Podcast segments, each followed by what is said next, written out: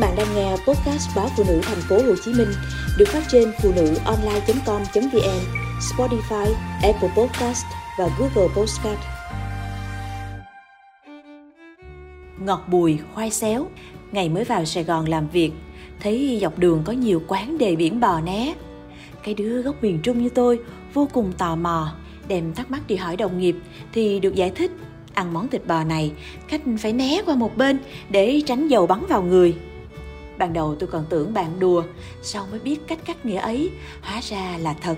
Từ cái tên dân giả và trực quan đó, tôi chợt nhớ đến món khoai xéo, món ăn đặc trưng của quê hương mình. Nếu chữ né miêu tả cách ăn, thì xéo lại chỉ cách thức chế biến. Khoai xéo chính là dùng đũa xéo mạnh, nồi khoai đã chín cho đến khi thật nhuyễn, bình dị từ thành phần cho đến cách nấu. Nhưng ai đã từng trải qua tuổi thơ ở mảnh đất nghệ tĩnh cằn cỗi? Chắc chắn sẽ không thể nào quên hương vị đậm chất đồng quê đó. Ngày xưa, cái thời gạo còn chưa đủ ăn, nhà nào cũng trồng nhiều khoai như một nguồn thực phẩm dự trữ. Tất cả bộ phận của khoai lang đều được mẹ tôi tận dụng triệt để. Ngọn khoai non thì luộc chấm nước mắm, phần lá, thái mỏng, cho thêm chút tép khô vào là thành nồi canh thanh đạm, nhưng dễ đưa cơm. Còn củ khoai, có khi mẹ cắt miếng độn vào cơm để ăn cho chặt bụng những củ khoai to không bị sùng. Mẹ cắt lát phơi khô, rồi thỉnh thoảng nấu khoai xéo làm món ăn xế.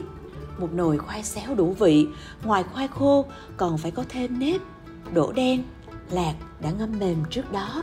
Tất cả trộn chung với nhau, nấu cho đến khi cạn nước, thêm chút mật mía, rồi dùng đũa bếp bản to, xéo qua lại, cho hỗn hợp quyện vào nhau.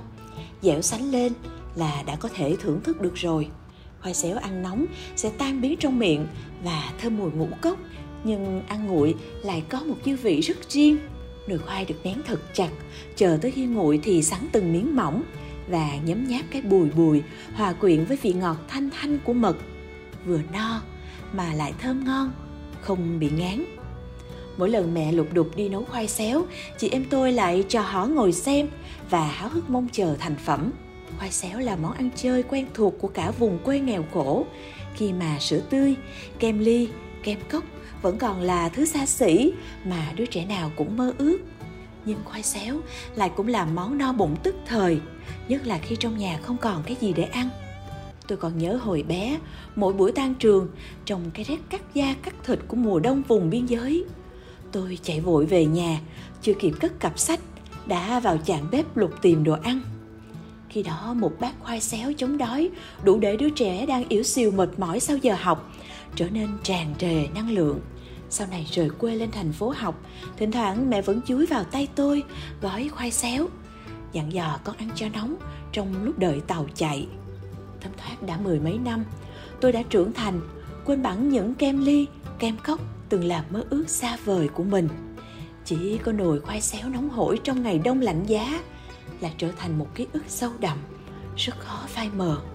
Nhất là những ngày sài gòn mưa gió, nỗi nhớ nhà lại trở nên cồn cào.